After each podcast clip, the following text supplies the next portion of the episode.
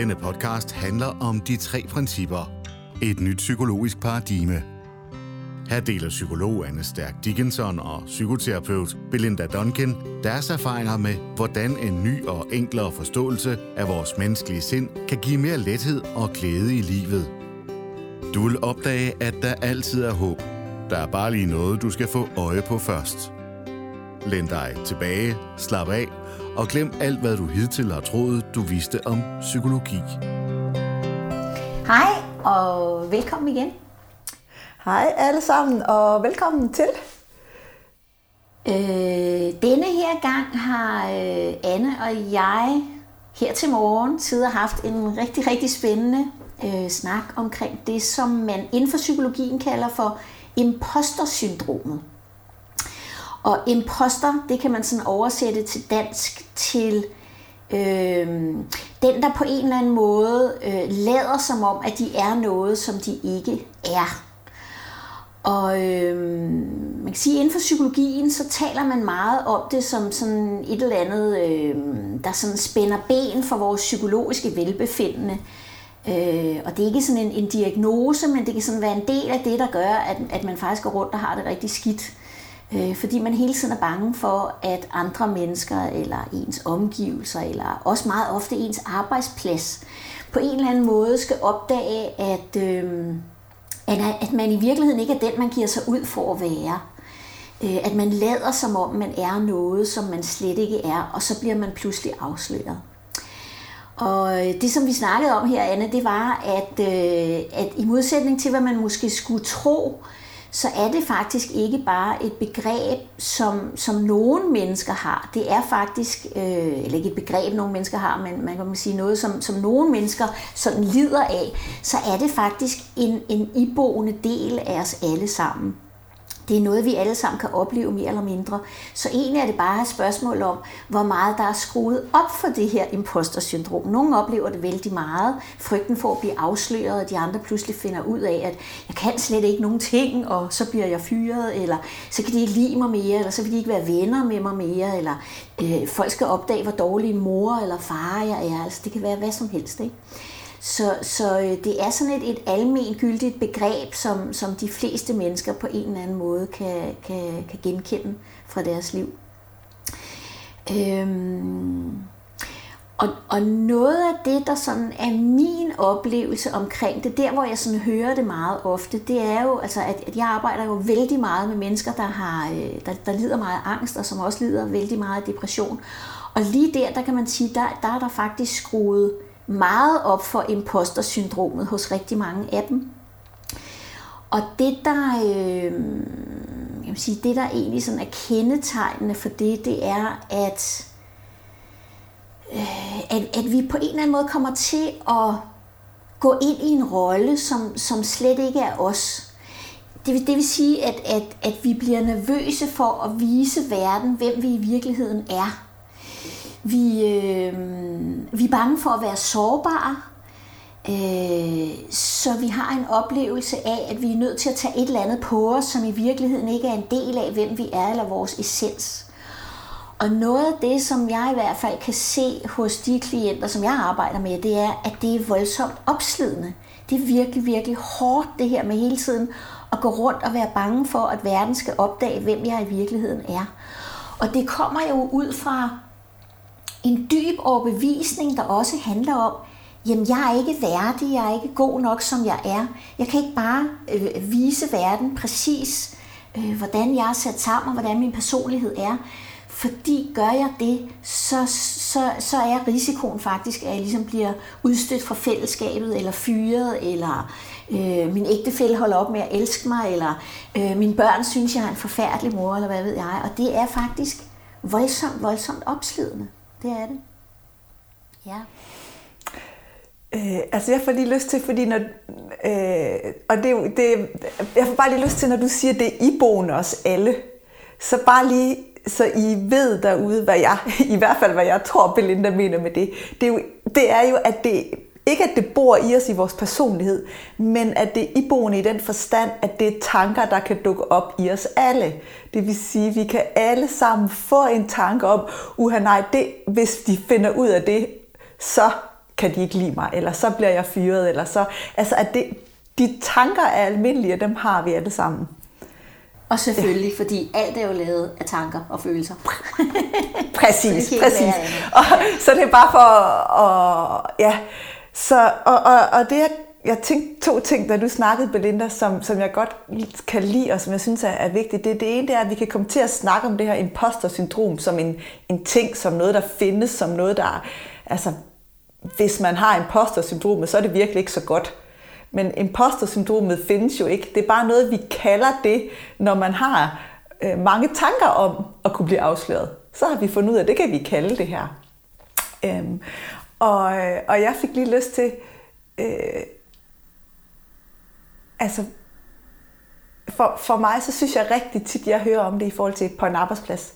Altså folk, de har tanker om, at hvis, hvis chefen eller de andre opdagede, at de ikke er så gode, som de lød som om de var, så ville det virkelig øh, ikke være godt.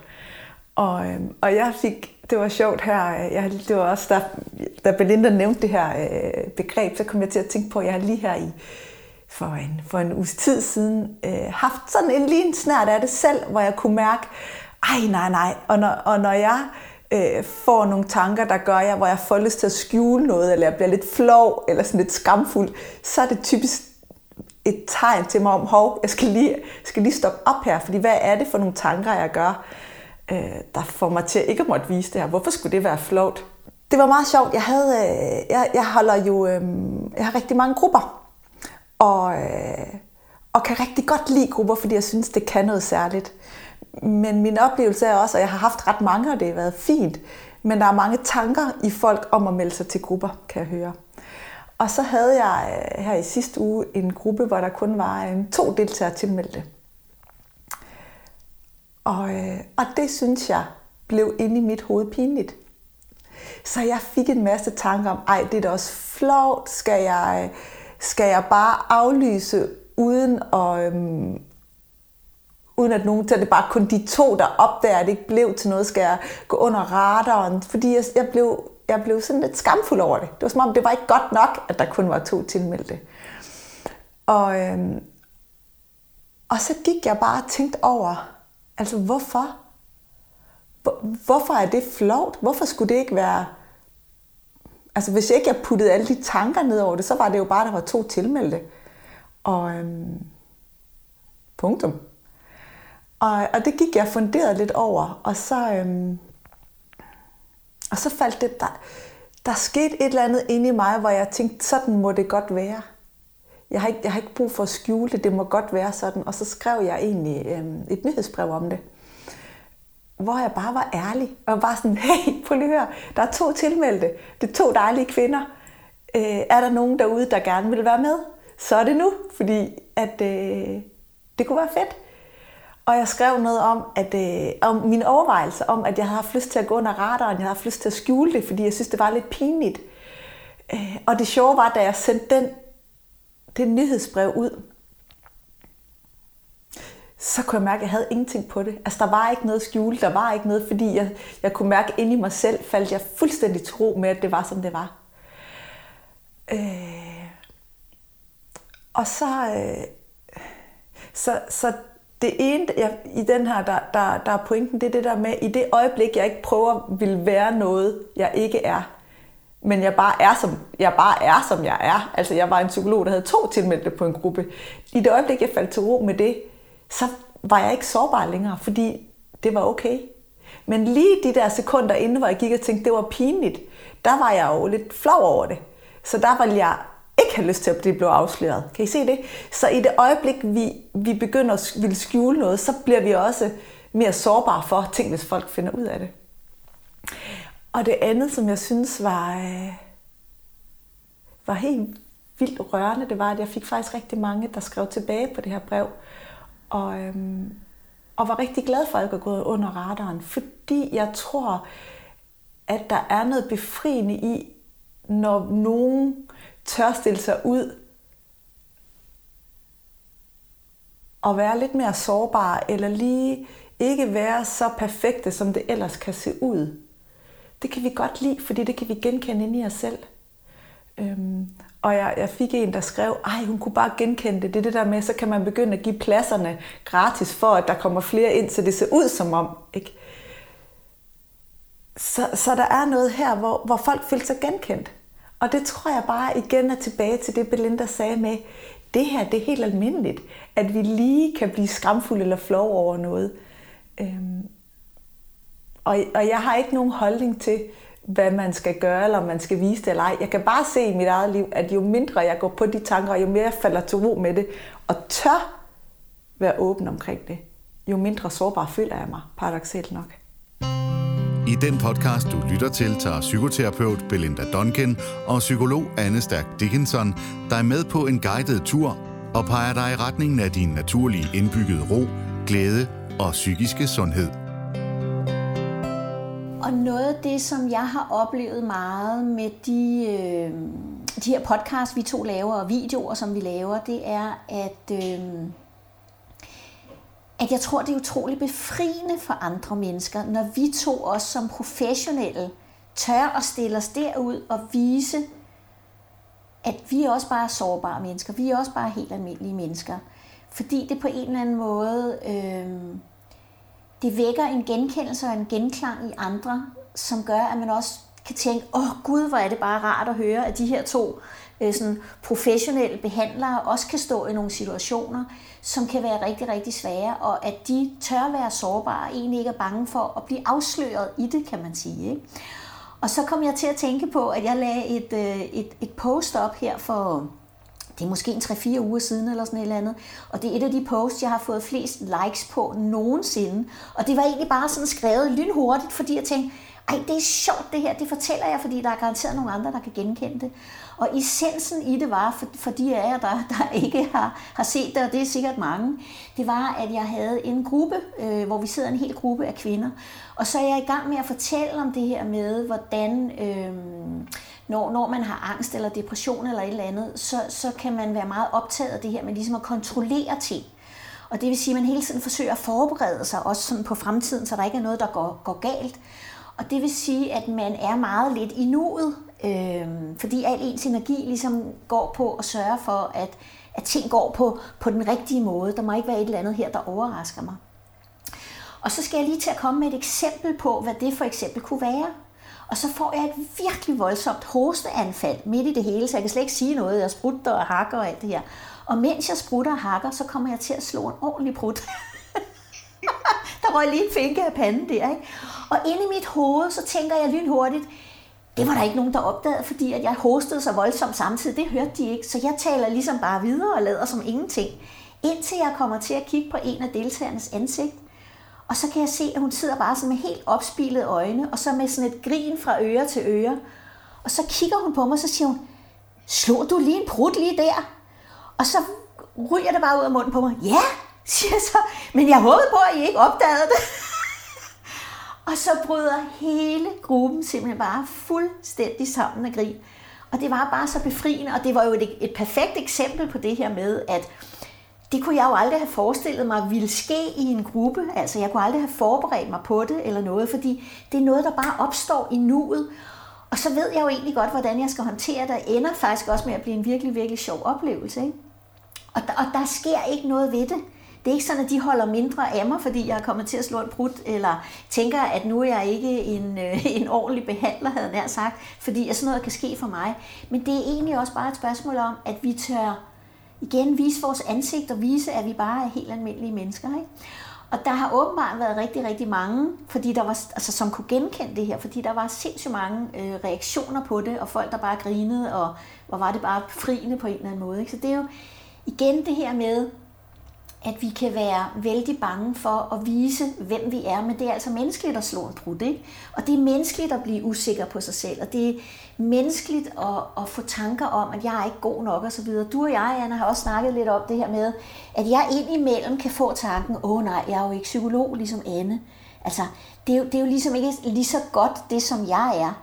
Og igen, det er jo bare lavet tanker, som skaber en følelse, som skaber en usikkerhed og en uro hos mig. Og når jeg får øje på det, så min, min bevidsthed pludselig betragter det, så kan jeg, så kan jeg sådan bedre tænke, nå, der, der var den igen, ikke? og smile lidt af det, og bare tænke, ja ja, og så er det væk lige så hurtigt, som det er opstået. Men det er menneskeligt at have det sådan, ikke? Ja. Ja, og, og for mig er det igen, hvis vi skal altså pege på, på det her med, med principperne, så det her, det, det er jo også bare en, det har det i hvert fald været for mig, en proces med at opdage det her. Altså begynde at få øje på det. Så, så jeg kan huske faktisk, at det, måske er det to år siden, øh, hvor, jeg, hvor jeg havde haft sommerferie. Og, øhm, og så var der en gruppe, jeg havde lavet, der skulle starte op. Og det, det er lige præcis, jeg ved ikke hvorfor, men det er lige præcis der med grupperne. Det er der, hvor, hvor mine tanker kan dukke op. Vi kan have forskellige områder, øh, tænker jeg, emner, hvor vi bliver mere fanget. Og det, og det er et af de områder, hvor jeg har været fanget tidligere. Nå, jeg har, der har været sommerferie, der er en gruppe, og der, er ikke, der var øh, en tilmeldt, og jeg havde ikke rigtig gjort mere, fordi jeg tænkte, ej, jeg var faldet til ro ind i mig selv med, jeg skriver bare til hende, at øh, der er kun hende, hun kan komme forbi til en kop kaffe, men gruppen bliver ikke til noget. Så jeg, øh, det har jeg sådan fundet fuldstændig ro i. Det er, sådan, det er en uge før gruppen, så, så jeg bare sådan, jeg gør ikke mere. Og så sidder jeg og har en samtale med en, øh, en klient, og så siger hun øh, til slut, den der gruppe, den vil jeg rigtig gerne på. Og så bliver jeg sådan helt befedt. Ja, ja. Og så siger hun, den, den vil jeg gerne tilmelde mig ja, ej, ej, hvor dejligt, siger jeg så. Og så siger hun, og så siger det finder vi ud af. Og ind i mit hoved, der begynder min, mit intellekt bare, hvad skal jeg gøre her? Hvad skal jeg sige? Skal jeg sige, at den ikke bliver til noget? Fordi, åh, oh, så det bliver sådan, jeg bliver anspændt, fordi mine tanker går på, på, på korvask, som Belinda plejer at sige. Nå, og, øhm, og det er sådan en afslutning, og vi runder af, og så er vi, hun er på vej ud, og så spørger, vender hun sig om, så siger hun sådan, øhm, hvor mange deltagere er der? og jeg kan bare huske, at jeg tænker, øhm, så får jeg sagt et eller andet med, ja, ja der er ikke så mange endnu, øhm, så jeg vender lige tilbage omkring det, eller et eller andet. Okay, siger hun så, og vi snakkes ved, hej. Og så, og så lige der, der går det bare op for mig. Det føles virkelig ufedt ikke at være ærlig. Jeg skal bare lige mærke, at jeg får jo sagt, og det er jo fordi, grund til at sige, at der er ikke så mange, det er jo fordi, jeg bliver flov. Jeg får ikke lyst til at sige, at der er kun dig og en anden. Det, det, det kan jeg ikke lige finde ud af at få sagt. Men lige sekundet efter, der tænkte, kan jeg bare huske, at jeg tænkte, gud, det var bare det, jeg skulle have sagt. Jeg skulle bare have sagt, lige nu er der dig og en anden. Så jeg er lidt spændt på, om gruppen bliver til noget. Altså, det havde været så enkelt. Øh, og, og, og, og når jeg peger på det her eksempel, så er det bare for at sige, at, at det er jo også en proces i at opdage, hvad der sker inde i os selv, og hvilke tanker tænker vi, hvilke tanker kommer vi til at reagere på, begynde at blive bevidst om dem, få øje på, gud, jeg kunne faktisk også bare have været ærlig. Åh, det føles egentlig mere befriende, eller gud, det ville virkelig føles skræmmende, hvis jeg skulle være ærlig. Altså bare begynde at være nysgerrig på de tanker, vi får, øhm, fordi de skaber jo vores oplevelse af livet. Øh, og, I kan, og, det, det, og det her, det var to år siden, ikke? Så det var, og så har der ikke været så meget, så kom det lige igen, og og der tror jeg bare, at den der bevidsthed hjælper mig til at kunne noget andet nu. Så, så, så det der, jeg tror, ja, ja.